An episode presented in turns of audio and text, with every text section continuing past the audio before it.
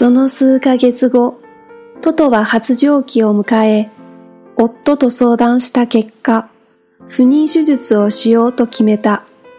そうして再び、トトを病院に連れて行くことになった。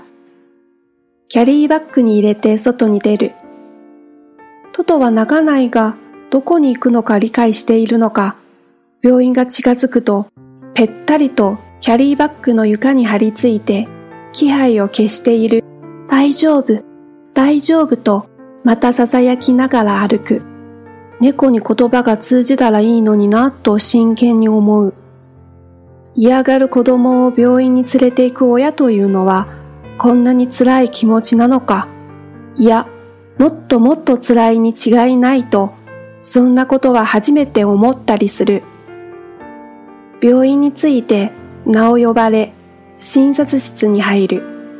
診察台に乗せると、先生に背を向け、ぴったりとお腹を台にくっつけて、微動だにしない。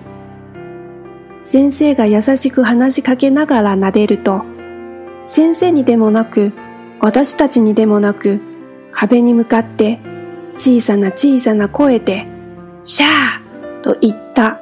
え？これ、今のトト怒ったのか？